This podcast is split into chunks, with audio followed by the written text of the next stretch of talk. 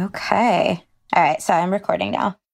Meredith Blake works on gender and violence issues at Harvard University. And when she went into quarantine a couple months ago, she started to take pictures of her daily life, of the food she'd cooked or groceries she'd bought for posterity. One day, she got home from a trip to a local drugstore. And I took my phone and I went to take a picture of what I'd bought. And I was shaking so much that I couldn't take the picture. That's when I realized that I was kind of terrified. As someone with a history of asthma, as somebody who's had the experience of, of being in the hospital and, you know, hooked up to oxygen, it had just kind of crept up on me. I don't think I had really known how concerned I was until I saw the physical manifestation of it um, in, in myself. So I, I think that was when I I know that I was having a very serious kind of physical anxiety about what was happening. Overnight, growing outrage in Minneapolis over the death of a black man in police custody. I must have learned about George Floyd's death as soon as it hit. Thousands of demonstrators taking to the streets, blocking intersections as police use tear gas to push back the crowds. I follow a lot of Black activists and leaders on Instagram, but certainly did not expect things to unfold the way that they did.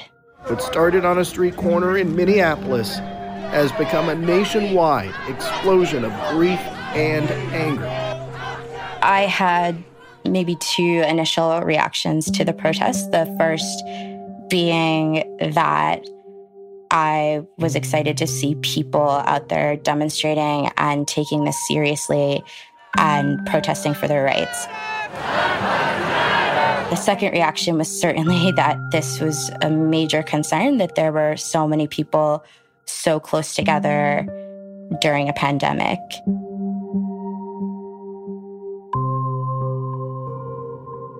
I had kind of decided that because of my history of asthma, it wouldn't make sense for me to join and that I should donate and support financially, but not physically put myself out there.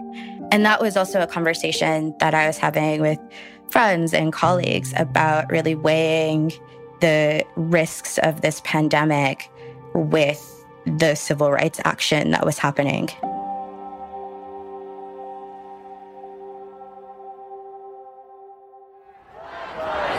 Well, thousands of protesters have gathered at the State House. It's spilled down Beacon Street and here into Boston Common. You can see the thousands here in Boston Common. I can remember really clearly the Sunday, May 31st, when I decided to go out and protest. It was actually because I got a text from a colleague saying that they were going to go to the protest and I remember kind of reading the text and sitting down on my bed and firing off a response that said, I'm going to try and be there, but I'm just thinking through the safest way to do that. And then I spent, you know, a few hours kind of pacing around my apartment. You know, I started trying to write down all the reasons why I was going to do this and why I felt like the risk was worth it. Because I had decided that it was worth it to me personally, that this was an incredibly important time in our country's history. And I was not just willing to take the risk, but I felt obligated to in the name of upholding justice. Pretty much as soon as I left my house, you know, with my mask and my hand sanitizer wipes and, you know, just being like, I'm going to do this. I walked out, and the sidewalks leading to my bus stop had Black Lives Matter written in chalk in all different colors, kind of on my way there. And that for me just, I don't know, it made me feel less nervous, right? Like it made me realize that other people were out and that we, we were doing this thing, that there was a movement happening. And I could see it very visibly before I even got to the protest. This protest began in Nubian Square about six o'clock tonight. One of the aspects of Boston is it's a highly segregated city. So for me to actually get to Nubian Square in Roxbury, where the protest was starting, it would have taken me three buses and about an hour and a half to get there. And at this point, I had not been on public transportation in about two and a half months. So I decided to go straight to the Boston Common, which is it was one bus and a two mile walk, so it seemed like a safer way of doing things. And when I got there, there was already a protest happening in front of the state house.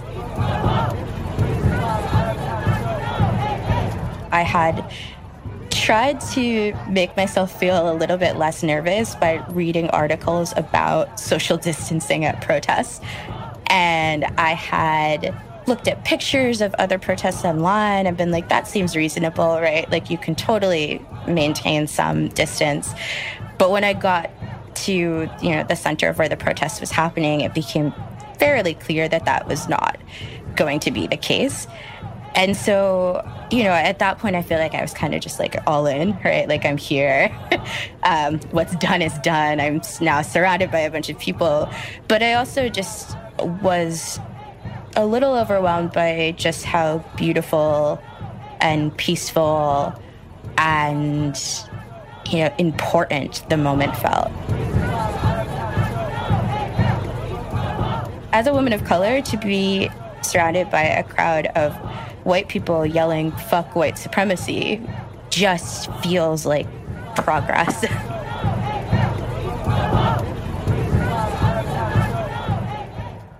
I mean, personally, I did not invite, you know, any of my friends to go with me to the protests because I think it's a really personal decision.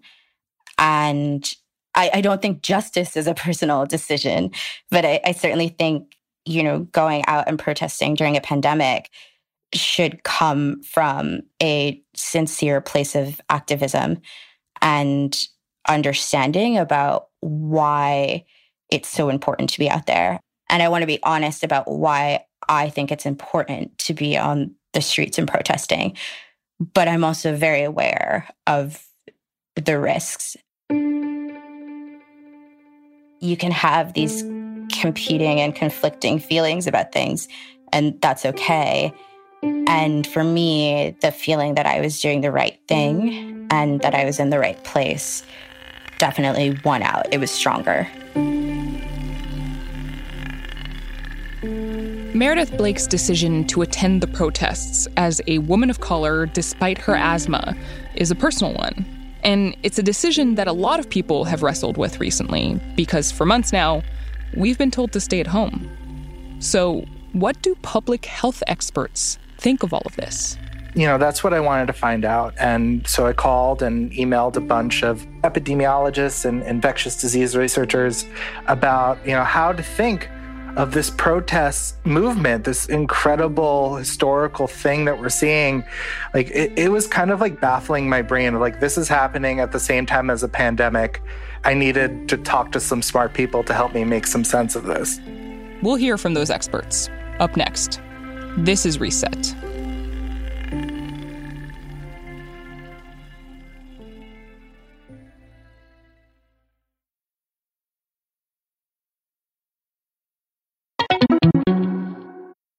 Brian Resnick, senior science reporter at Vox.com.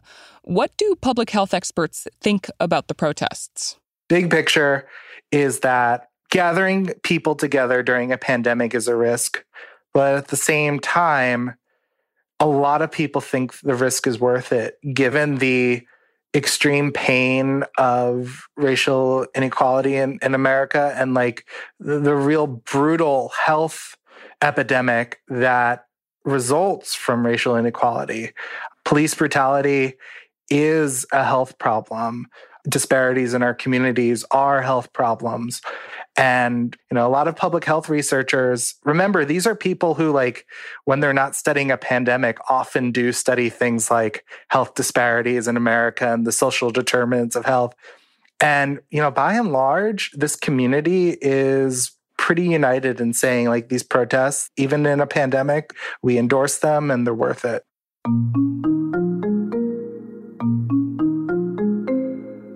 you know the perspective i was looking for is like to try to understand like why people think this is worth it and to listen to them and to hear them explain thoughtfully like why mm-hmm. why this is worth it even though there are there are real risks and one person i talked to uh, Zinzi Bailey. She's a social epidemiologist at the university of miami. And she was just telling me about the different time scales that people are thinking about. It is hard for me as a public health professional who also knows my history to blanketly tell someone to take all these people off the street when they are protesting against 400 years of a different pandemic. That pandemic happens to not be infectious. It's not something that potentially a white person is going to catch. So the idea that this is something that that kills people too, but but broadly speaking, like causes a ton of harm for black and brown folks, and mainly black people. Yeah, one person I wanted to talk to was Rhea Boyd. She's a pediatrician out in the Bay Area. She's been talking a lot about how coronavirus impacts um, disproportionately people of racial minorities and kids of racial minorities.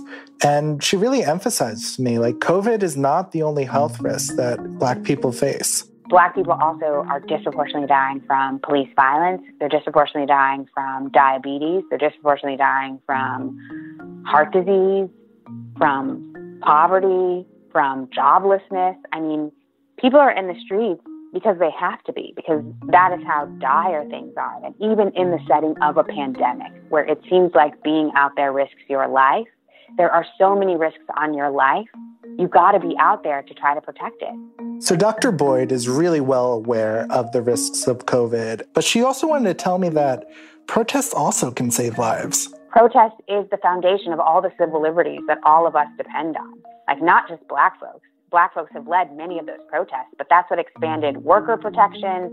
That's what gave us gender based protections, protections for queer folks in their workplace, and public settings, and if people are brave enough to bring that civil unrest so we can have more equality, which we know saves lives, then we have to support them. If cases do increase because of these protests, and they could, they absolutely could, this is a risk, they will most likely impact the communities who have the most to gain from these protests.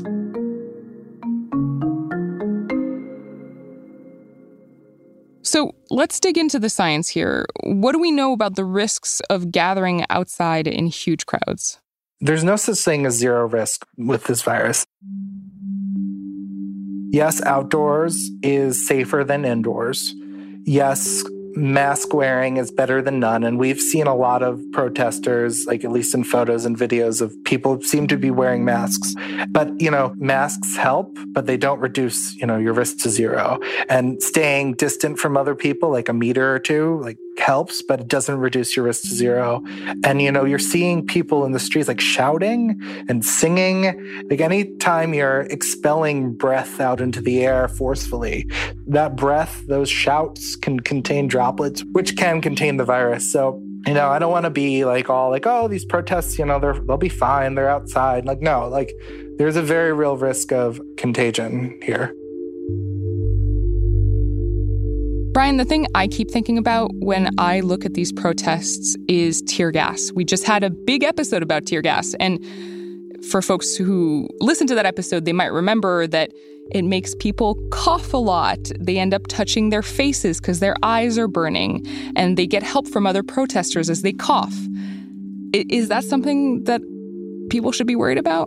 I think I saw a virologist tweet out something like, People have been asking me about the impact of tear gas on coronavirus transmission. And this has not been studied, but it's like a sign of the times that we're even asking this question. Right. Like no one has asked this question before. One apocalyptic thing versus another apocalyptic thing. I know. Maybe somebody like a really savvy PhD student will like do this as a dissertation.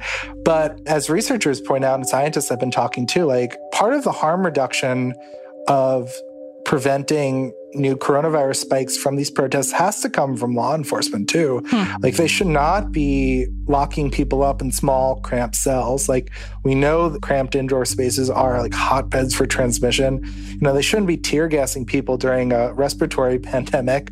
I, I've seen so many pictures of police officers not wearing masks. You know, they could be spreading this too. Like law enforcement could do a lot to help this too.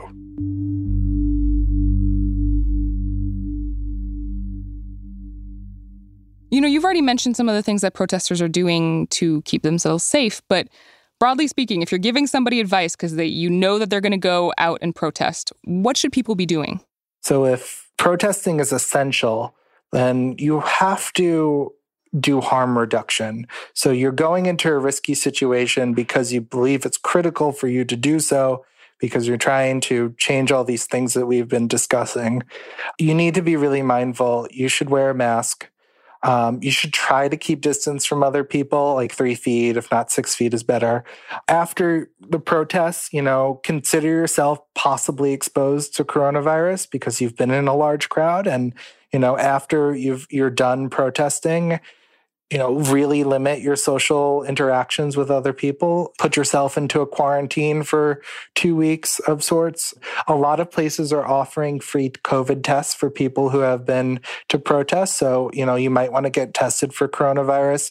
Assuming you have been exposed, like, how can you stop the, the chain of transmission from there? Here's the big question, right? We've talked about the risk factors, we've talked about what people can do to protect themselves. Are these protests going to make the pandemic worse? Hmm. They very may well. You know, you're bringing a crowd of people together during a pandemic of a respiratory illness, and these people are shouting and they're singing and they're breathing in each other's breath and that is a risk for spread and you know wouldn't certainly wouldn't be surprising if in a few weeks we do see increased cases if we do see spikes of coronavirus in places that had protests we might not immediately know exactly why those spikes occurred. Was it because of the protests or was it because of, you know, so many other things that are happening in society right now? And I just fear, you know, when we don't have the right data, people are just going to point fingers at whatever group they like the least. And, you know, we're going to have these really unproductive conversations and arguments about, you know, who's to blame for a new wave of coronavirus. And I just fear it's just going to bring out the worst in everyone. Brian Resnick is a senior science reporter at Vox.com. The question of whether it makes sense for folks to protest given the pandemic is worth asking. Not all public health experts agree with the folks in this episode. But too often, reporters, scientists, and officials don't ask the right questions. They don't ask why. Because it's clear that the protesters know there's a pandemic going on. They know, sometimes too intimately, that this virus is crushing the economy and killing people. And so you have to ask yourself why do so many people, thousands of people across the country, in every state, feel the need to repeatedly put themselves at risk, day after day?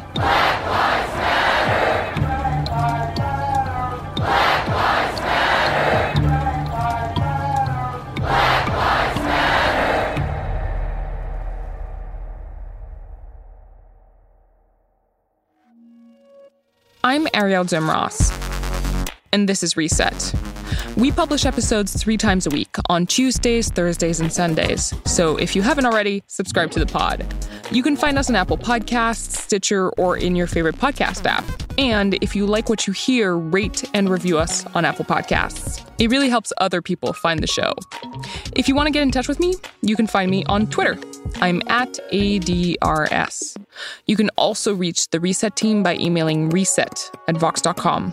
We'll be back on Sunday. Later, nerds.